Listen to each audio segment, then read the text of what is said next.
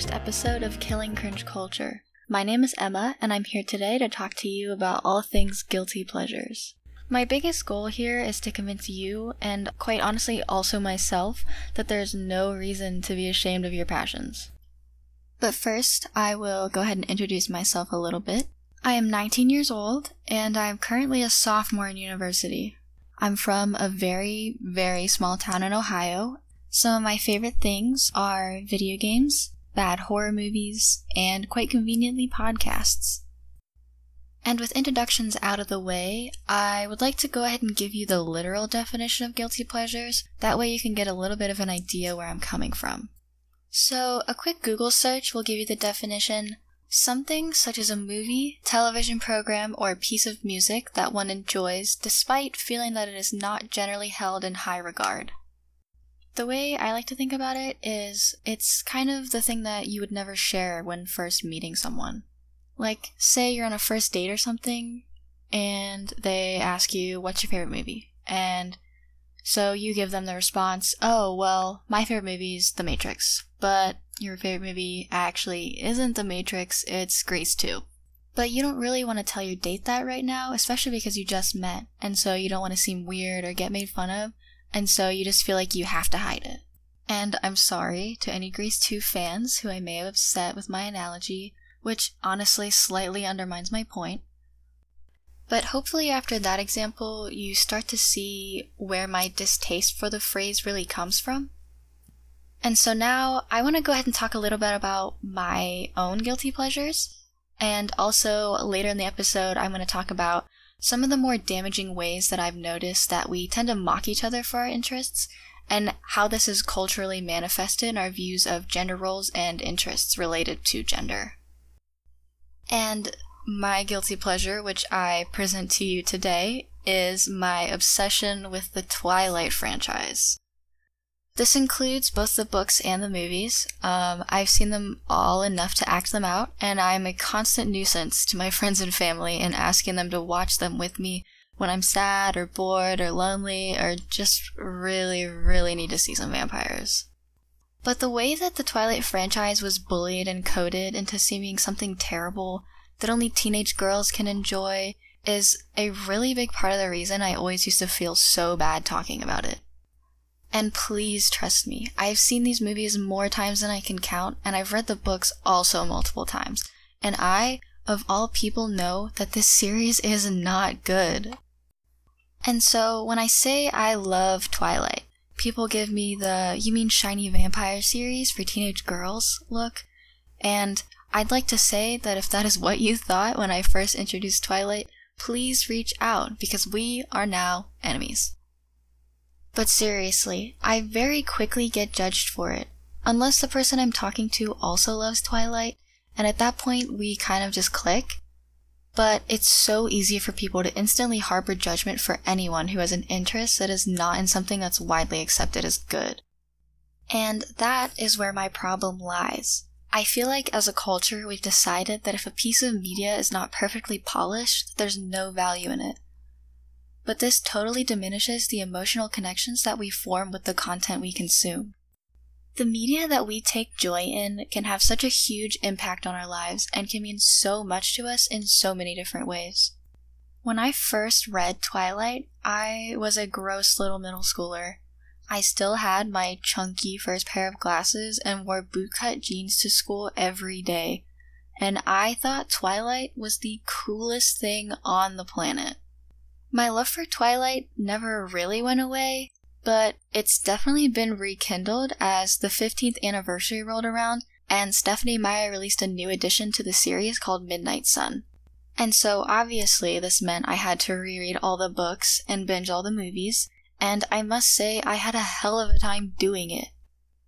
But now, as I am revisiting the series as an adult, I am able to look at it in a different light and see the issues and the flaws that it has, and it has a lot, but I'm still brought back to the joy that this franchise gave me at 13 years old. And for as much as I love this series, my excitement is always dampened by the people who feel like they need to ridicule me for my bad taste. Like, come on, don't you know how cringeworthy it is to have unique interests and hobbies? or to find entertainment in something meant for teenage girls. But before I get too deep into my rant on gender roles and the consumption of media, let's hear about this episode's sponsor.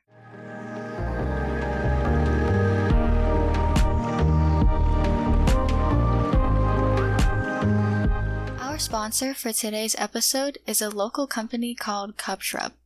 Cub Shrub is owned by Nikki and Josh Quinn, which they created together after they had their first child. They offer clothing and toys for children ranging from ages 0 to 6.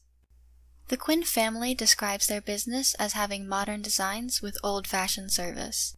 The Cub Shrub store is located at 1257 Grandview Avenue here in Columbus, Ohio, and you can find them online at their website, cubshrub.com.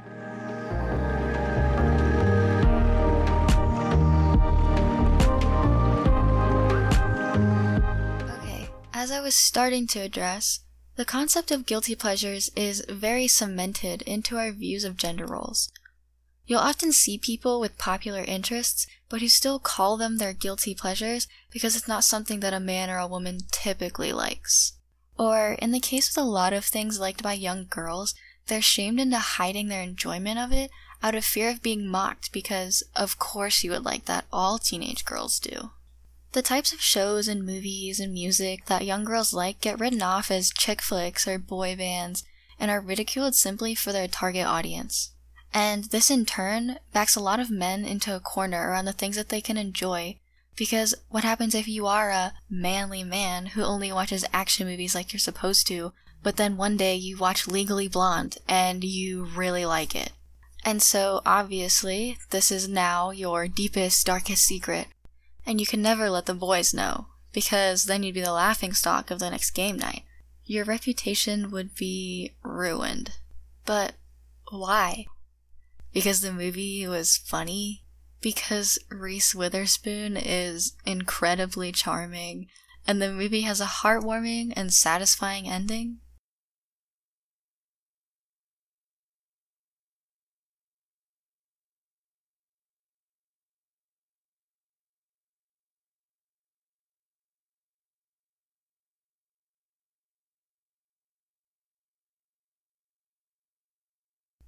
If this is starting to sound ridiculous, that's because it is. I have several men in my life who really enjoy Grey's Anatomy, but because of the stigma of this show being a medical soap opera for nursing students and women in their 20s, they'll only watch the show in secret or with their girlfriends. And yes, that was me taking a stab at my own boyfriend, who I convinced to watch a couple episodes with me and then he enjoyed it so much, he asked me to wait for him to keep watching. And while we both lost interest around the sixth season, it was still something that I look back on fondly because not only was the show entertaining, but it was a good excuse to spend quality time with a loved one. I find it to be such a shame that we box ourselves into these categories and mock people for their interests, and all with absolutely nothing to gain and everything to lose by having meaningless restrictions on our own entertainment. If you enjoy something, if it makes you happy, then what does it matter if it's not marketed to your demographic, or if the acting is poor, or any other reason someone else might not like it? It may be something that you loved when you were younger, and it can feel like visiting an old friend to allow yourself to take a step back and just have a good time. Or maybe it's just something that you find entertaining. There doesn't have to be some deep philosophical reasoning behind it, and there should be no pressure to have to explain. And so, with that, I would just like to say let people enjoy things. There are enough bad things in the world that we should be allowed to indulge in whatever we think is good.